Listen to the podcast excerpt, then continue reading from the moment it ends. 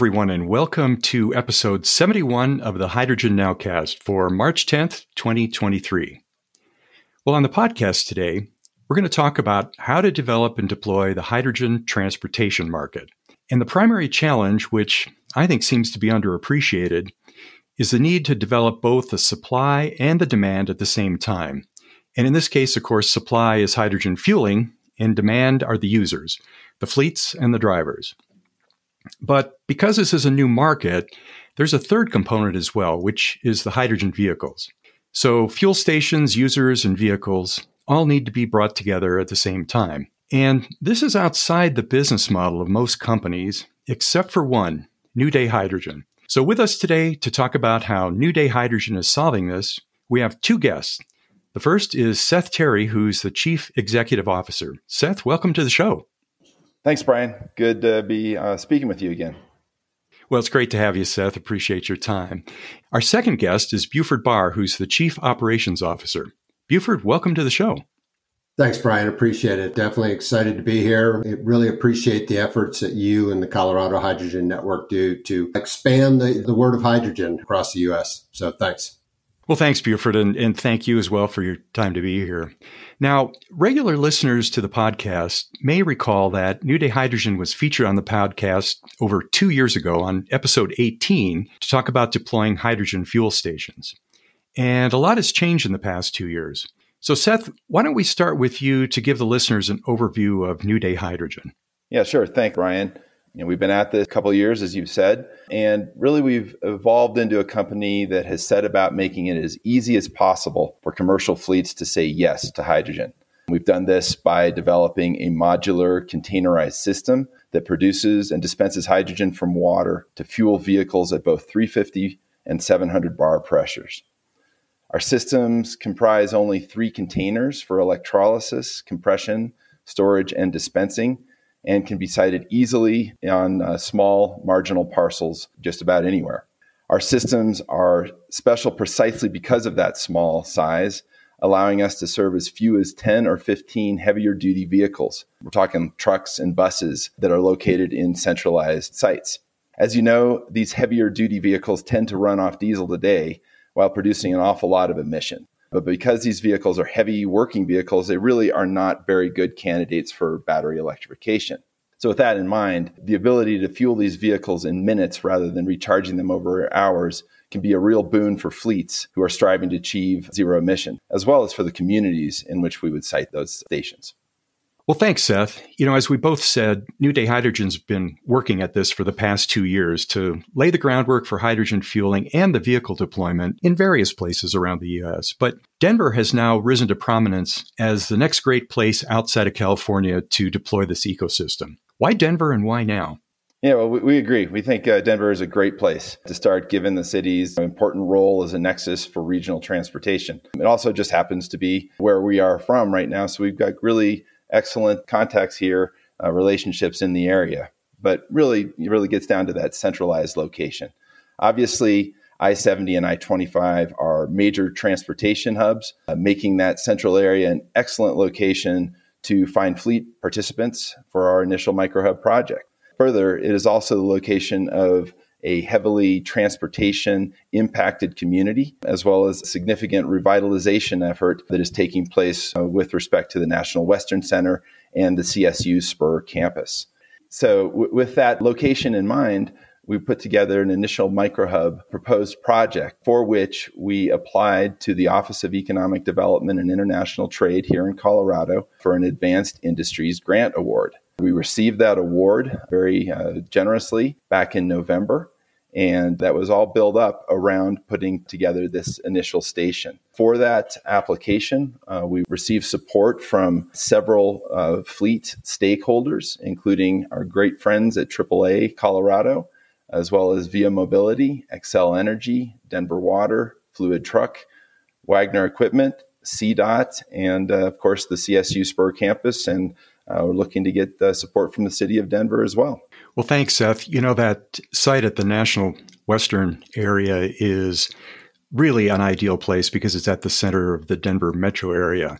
But Buford, let's turn to you to tell us a little bit more about this site and a little bit more about why it's so significant. Yeah, really. And, and, Brian, I think you hit the nail right on the head. If you kind of scale back and look at Denver on a larger scale, on a bird's eye view, you really see that the National Western Center is smack dab in the dead of the bullseye of, uh, of Denver. So, really, as Seth indicated, at the nexus point of I 70 and I 25, the major transportation thoroughfares through Denver. So, it seems like an ideal location for us to talk about transportation. But the flip side of that transportation is, you know, while you, there are benefits to it, there's a negative side to it as well. If you've driven in Denver, you know Denver has a lot of several things.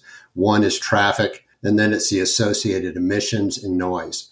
And while a lot of us travel through that, this neighborhood is smack dab in the middle of it. So they get the impacts of that on a daily basis.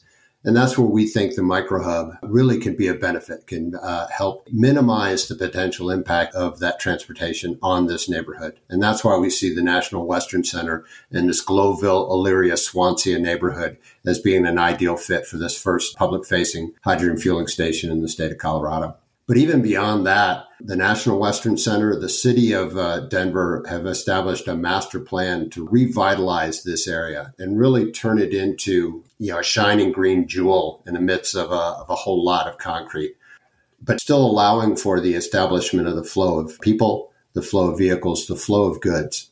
And even beyond that, as part of the National Western Center, CSU, the Colorado State University, has established a spur campus on the site.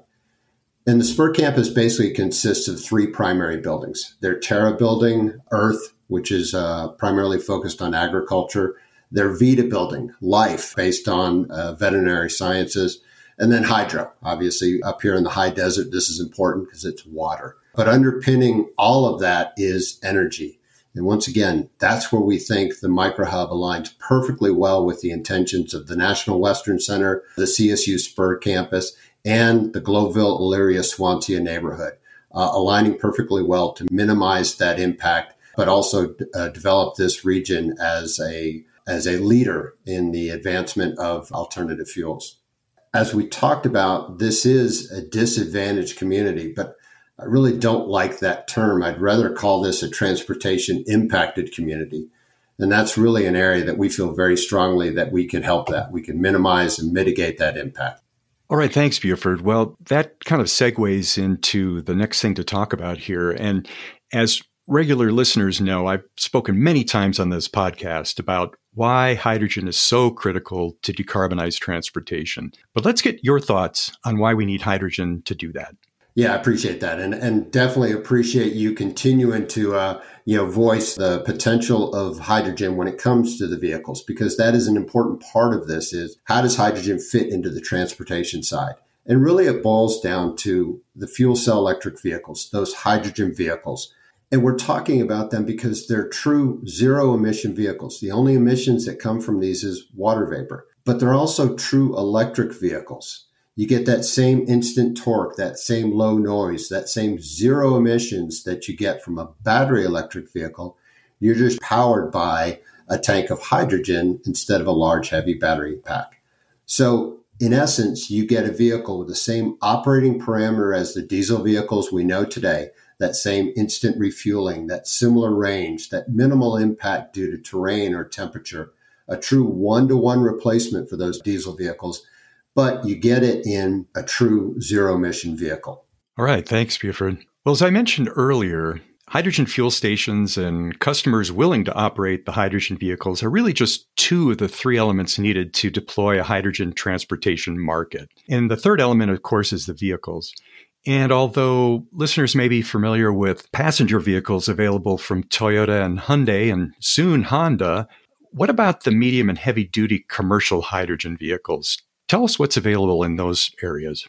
Yeah, the, the really nice thing uh, with hydrogen is you're starting to see vehicles really being present across the entire breadth of the vehicle classifications from, like you indicated, those light duty passenger vehicles that are out there in the market right now, but also inclusive of the medium duty market, where predominantly you're seeing the integrators. These are companies that basically obtain vehicles from the OEMs like Ford and GM They strip out the internal combustion components and they replace it with an electric motor. They replace it with a hydrogen tank and a fuel cell, converting it over to a fuel cell electric vehicle.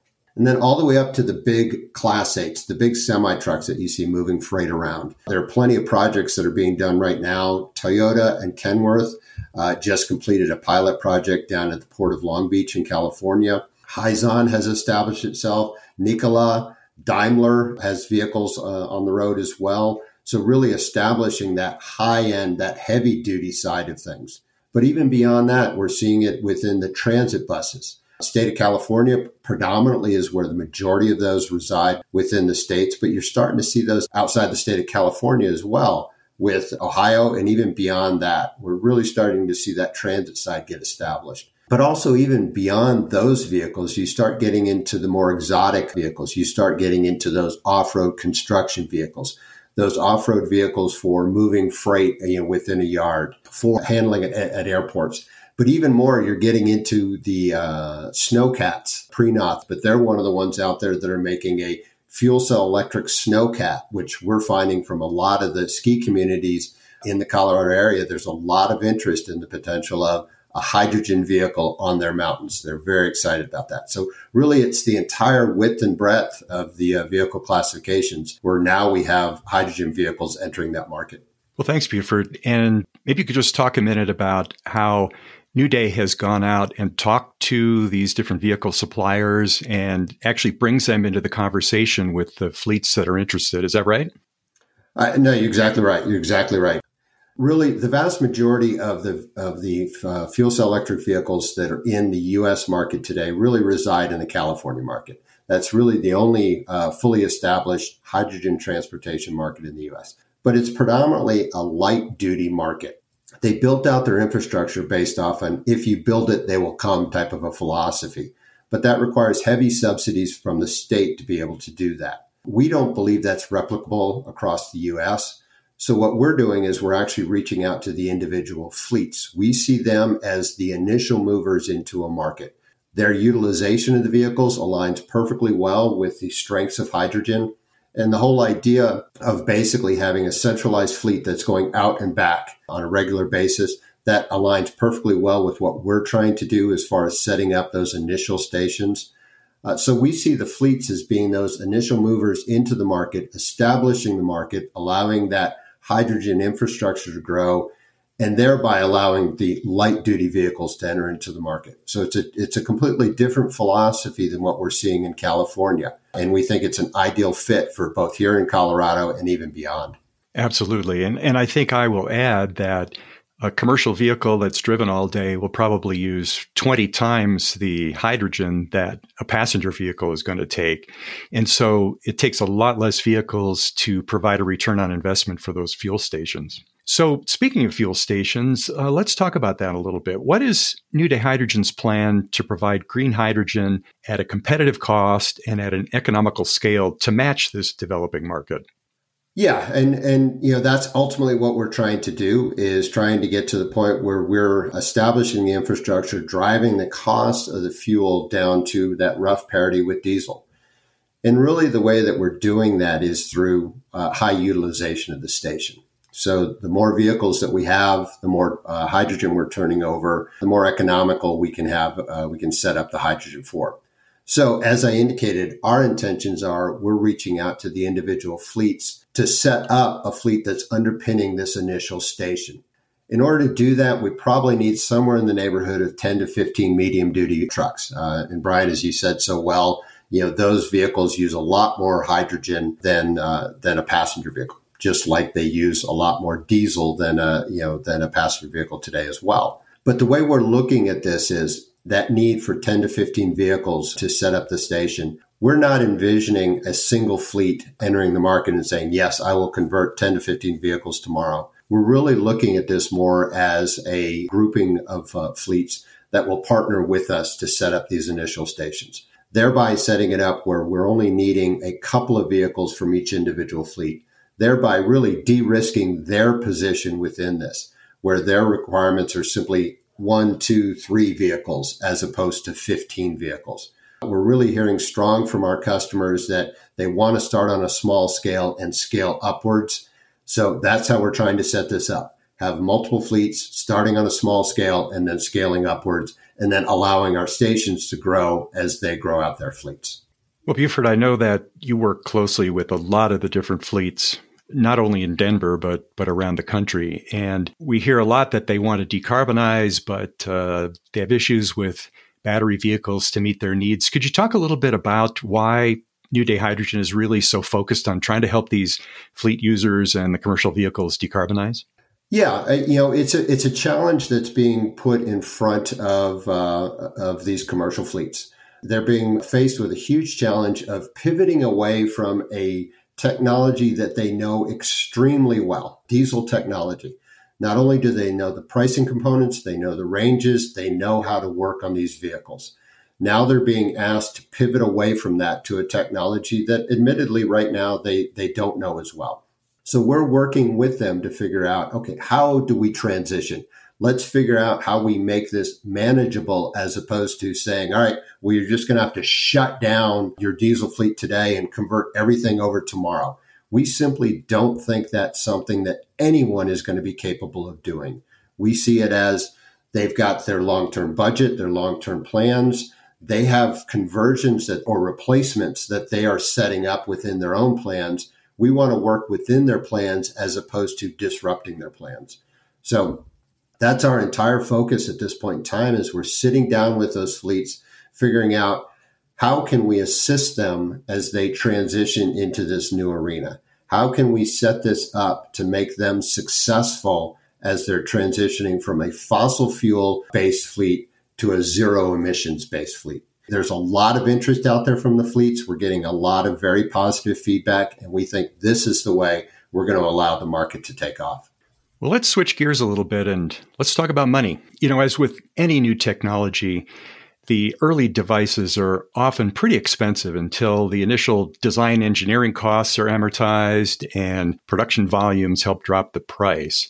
And just for fun, I, I, did a little research one time and took a look at some technologies that we're all familiar with. In today's dollars, back in 1927, the first refrigerator was about almost $7,500 in today's money. The uh, the first cell phone back in 1983, the Motorola Dynatac, it looked like a brick, was 11,200 in today's dollars. The first Compaq Deskpro 386 computer back in 1988 was 18 to 30,000. And in 1998, the first Sony high def TV was about 15,500. And of course, we would just laugh at those prices today because they've dropped so much. But let's talk a little bit about the the vehicles that are available now, the fuel cell vehicles. And they are a little bit more expensive than gas or diesel. And of course, the fleets can't really afford that. So, what support and things like that is available right now to help bring the cost of those fuel cell vehicles down to parity with diesel so that these early adopter fleets can afford to, to uh, acquire them? And, and that's really the ultimate question, right? Is how do we drive down the costs of the vehicles, of the fuel? Down to diesel parity. That's ultimately where we want to be because then you get to a location where you've got a vehicle that has the same operating parameters as the diesel vehicles they know today, that's at a similar price point as the vehicles they know today, but are true zero emission vehicles. If we get to that point, then this market takes off on its own. It no longer needs assistance. But as you indicated, right now we need assistance to get the market to really to get the industry to be able to stand up on its own. And really what we're seeing is there's plenty of assistance that's out there, predominantly from the federal and state governments, grants and incentives to basically address the cost delta between a fuel cell electric vehicle and the base diesel vehicle. So really driving those costs down to the point of diesel parity. In addition to that, there are grants and incentives associated with the infrastructure side of things, driving those costs down as well, getting us to the point of an early transition into a diesel parity world. Like I said, allowing that market to step itself up. And then, as your point, then you're going to start seeing scale take over. At that point, you're going to start seeing the industry scale up, start driving those costs down, and really getting to a point where the grants and incentives are no longer needed but ultimately getting us to that point where you truly have a vehicle that has the same operating parameters as a diesel, the same price as a diesel, but is a zero emission vehicle. At that point, the market takes off on its own. That's right. And there's no reason to think that the price of vehicles won't get there because if you look at the complexity of a, a gasoline or a diesel vehicle compared to a, a, fuel cell vehicle, a lot less moving parts. So there's no reason why. And, and many of the experts in the industry uh, also agree that the, the price is going to get down to parity or, or maybe even lower than gas and diesel vehicle. Well, maybe to kind of recap where we are a little bit. So New Day Hydrogen really has brought together all the stakeholders needed to deploy a hydrogen transportation system. New Day is going to provide the fueling, the fleet users are being brought in, vehicle suppliers, investors, and the support programs for supplementing the uh, cost of things. So, how do you see this unfolding in the in the upcoming months? So, what's next? Where do we go with all of this? Uh, we truly believe that there's a lot of momentum aligning behind what we're trying to do here. As Seth alluded to, we've got a grant from the Colorado OEDIT office. We've submitted for a grant to uh, DOE's Vehicle Technologies Office. So a lot of these are starting to, to align uh, for us here relatively quickly. So here in the in the near future, in the next couple of months, our focus is going to be predominantly on working with our customers, driving down from the conceptual of what we can do down to the specifics of what they need, what exact number of vehicles, exact type of vehicles, and starting to get all of that aligned. But also working down the pathway of uh, of the financial side as well. So aligning both our customers and the financial side setting us up to get all of that established and nailed down here within the next couple of months. Once we have that, then really we shift into more of a fabrication mode where we actually fabricate the stations. We actually work with the uh, vehicle providers, getting those vehicles set up and, and, uh, and fabricated as well with the intention of late 2023, 2024 timeframe. We're actually going through the fabrication process, going through the permitting process, going through the installation process with the intention of in late 2024 having that first public facing hydrogen fueling station up and running, starting to kick off this market within Colorado, but having this set up as a program that is easily replicable across the state of Colorado and across the US. So we can start growing out this market, taking advantage of the capabilities of hydrogen and assisting these fleets as they're working to transition from that fossil fuel based fleet into a zero emission fleet and really kicking this off and getting it up and running very quickly, very soon in advance of all of the large scale projects that are trying to be established from the DOE, like the hydrogen hub programs. We think we're ready now to get this established, kicked off, and running. Well, Buford and Seth, thank you for the work that you're doing. I know you've both spent two years of your life trying to get this off the ground, and all that hard work is really starting to pay off. And, you know, I'm in contact with hydrogen advocates all over the world. And to my knowledge, New Day Hydrogen is the only group public or private, that's really addressing this complete picture of bringing together the fueling, the users, the vehicle, and the financial support in one package. And it seems clear that really this is the model that needs to be deployed around the world to get hydrogen transportation market established. Well, listeners, again, I've been talking with Seth Terry and Buford Barr with New Day Hydrogen. And the website for New Day is all one word, newdayhydrogen.com. And if fleets or investors or someone else in the world who wants to try to do this want to reach out to New Day Hydrogen, probably the best way to do that is to contact Seth at seth at newdayhydrogen.com or Buford at buford at newdayhydrogen.com. But uh, before we wrap up, uh, Seth, do you have anything you'd like to add? Yeah, thanks, uh, Brian. I'd really like to uh, just add on and echo uh, Buford's thoughts uh, regarding how excited we are to be working with the folks in the Globeville area, Swansea neighborhood, as well as uh, CSU Spur and the National Western Center. You know, I think that one thing that should be pretty apparent here is that you know this is uh, something that we're we're doing. We're on the leading edge of of doing this for an important emerging sector. Therefore, you know, we really see ourselves as a a big tent company. Very grateful for all the support that we get, uh, whether it be from uh, Colorado OEDIT uh, on the grant side, uh, or hopefully from uh, some uh, federal grant support, but also the fleet stakeholders that we've we've mentioned for their support, and then you know obviously moving forward to continue working with us. Um, and then, of course, that goes back to the campus and neighborhoods as we were speaking there. Um, and then one other thing I would echo that Buford said is that you know we really do feel like at the scale of this uh, of the microhub sites that we're proposing, we have a repeatable and replicable model that we can uh, roll out across other transportation impacted communities across North America. We've been speaking to folks on both coasts as well as up in Canada, uh, and uh, we're getting some support, and we're really starting to feel a bit of pull here. So, thank you very much. Appreciate the time.